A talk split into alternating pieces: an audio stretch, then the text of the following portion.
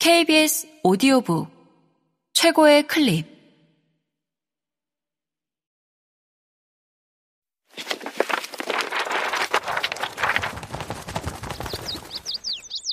KBS 오디오북. 진정한 장소. 아니 에르노 작. 성우 김순미 읽음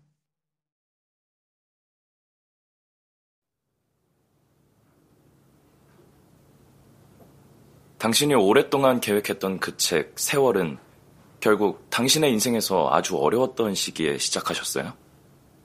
1980년대 중반쯤 제가 40대 중반이었을 때 그 책을 생각하기 시작했어요.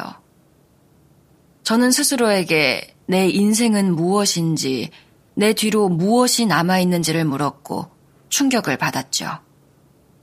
지금의 세상과 1950년대 제 유년 시절의 세상, 집에 안락한 시설과 TV가 없었던 세상, 피임이 존재하지 않았던 도덕적으로 엄격했던 사회 사이에 더 이상 어떤 공통점도 없었거든요.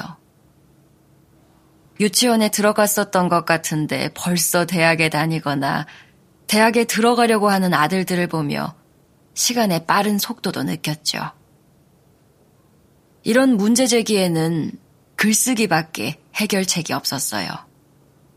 저는 정말 방황했죠. 그렇게밖에 말할 수가 없어요. 이 책의 형식을 찾는데 몇 해 동안 방황했어요.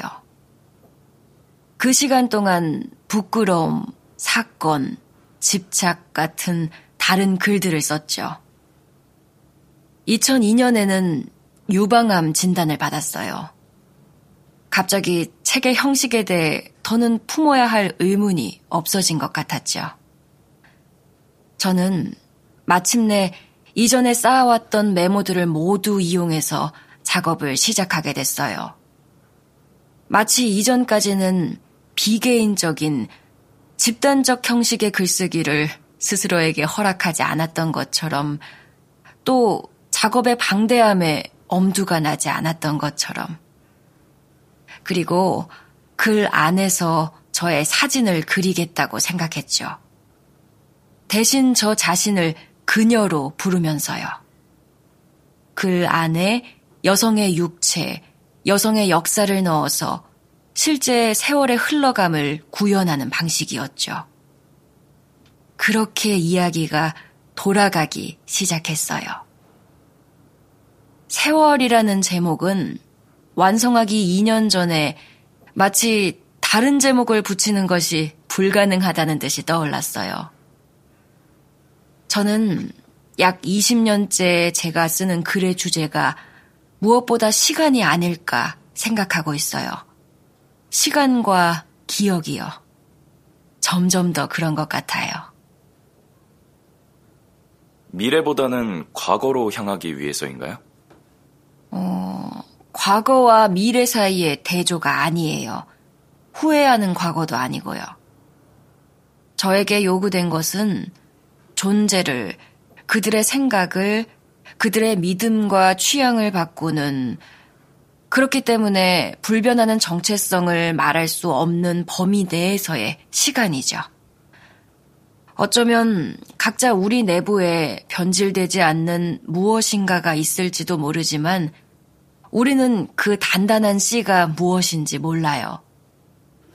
세월은 끊임없는 변화, 그리고 세상을 한 가지 관점만으로 보는 것은 불가능하다는 시선을 바탕으로 만들어졌죠.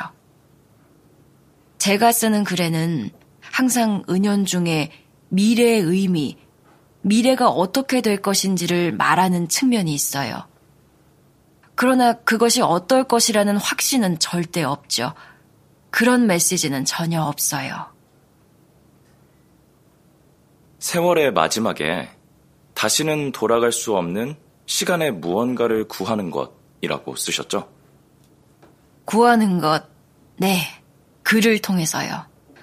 그러나 저 자신만을, 저의 인생을 개인적인 사건의 합으로서 구한다는 것이 아니에요. 그럴 수는 없죠. 시대와 우리가 살았던 세상, 우리가 살고 있는 세상을 동시에 구해야만 해요. 가장 일상적인 것부터 단순하게 길에서 마주치는 사람들, 아주 멀리 있는 장면들까지. 우리가 좋아했던 것, 노래들, 어쩌면 가치는 없지만 우리가 기억하고 있는 책들을 구하는 것이죠. 거기에는 아마 경험했던 과거의 모든 것을 재현하겠다는 완벽을 향한 커다란 욕망이 있을 거예요. 모든 것을 글에 담는 것. 스무 살에는 사물을 그런 식으로 느꼈으니까 말할 것도 없죠.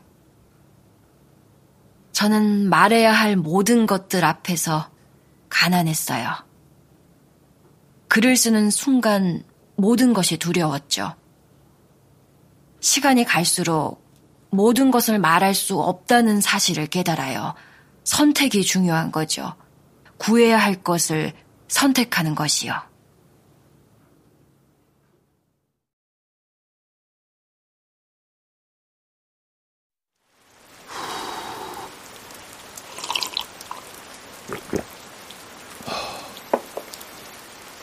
KBS 오디오북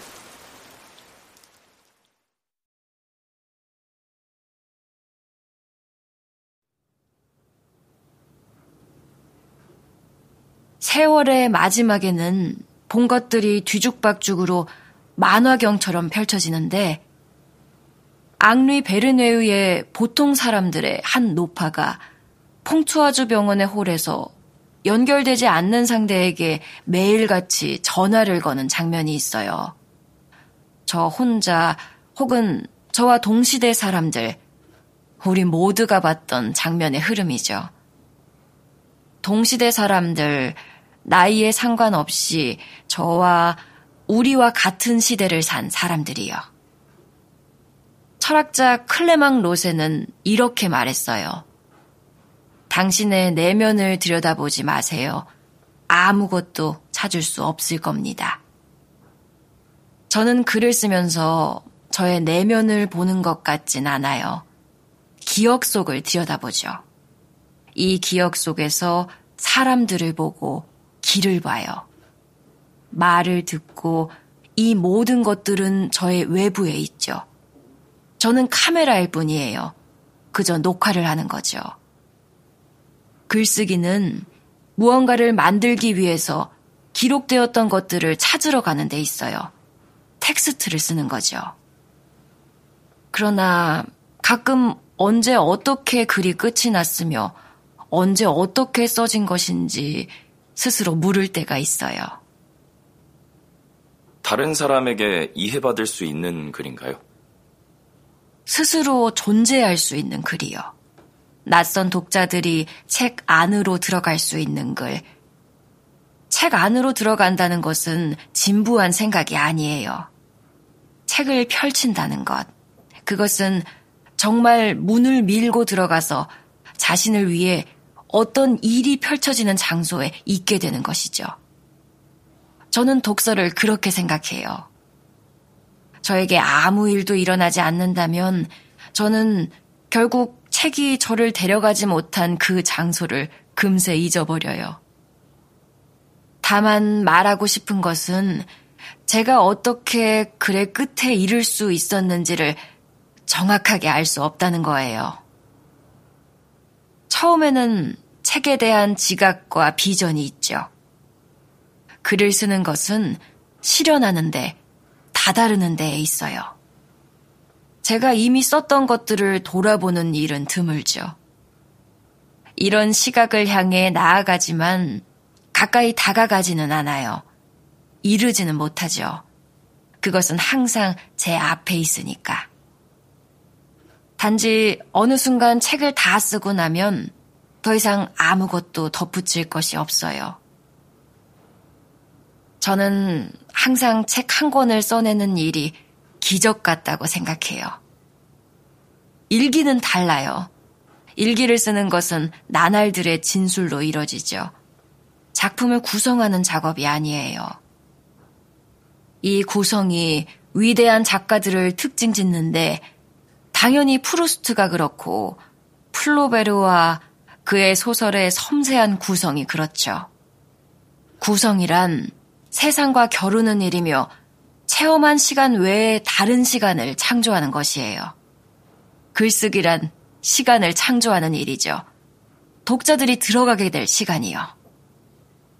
그 일이 일어나는 곳은 조용해요. 그곳을 생각하면 정말 환상적이죠. 물론 다른 예술도 마찬가지라고 말할 수 있을 거예요.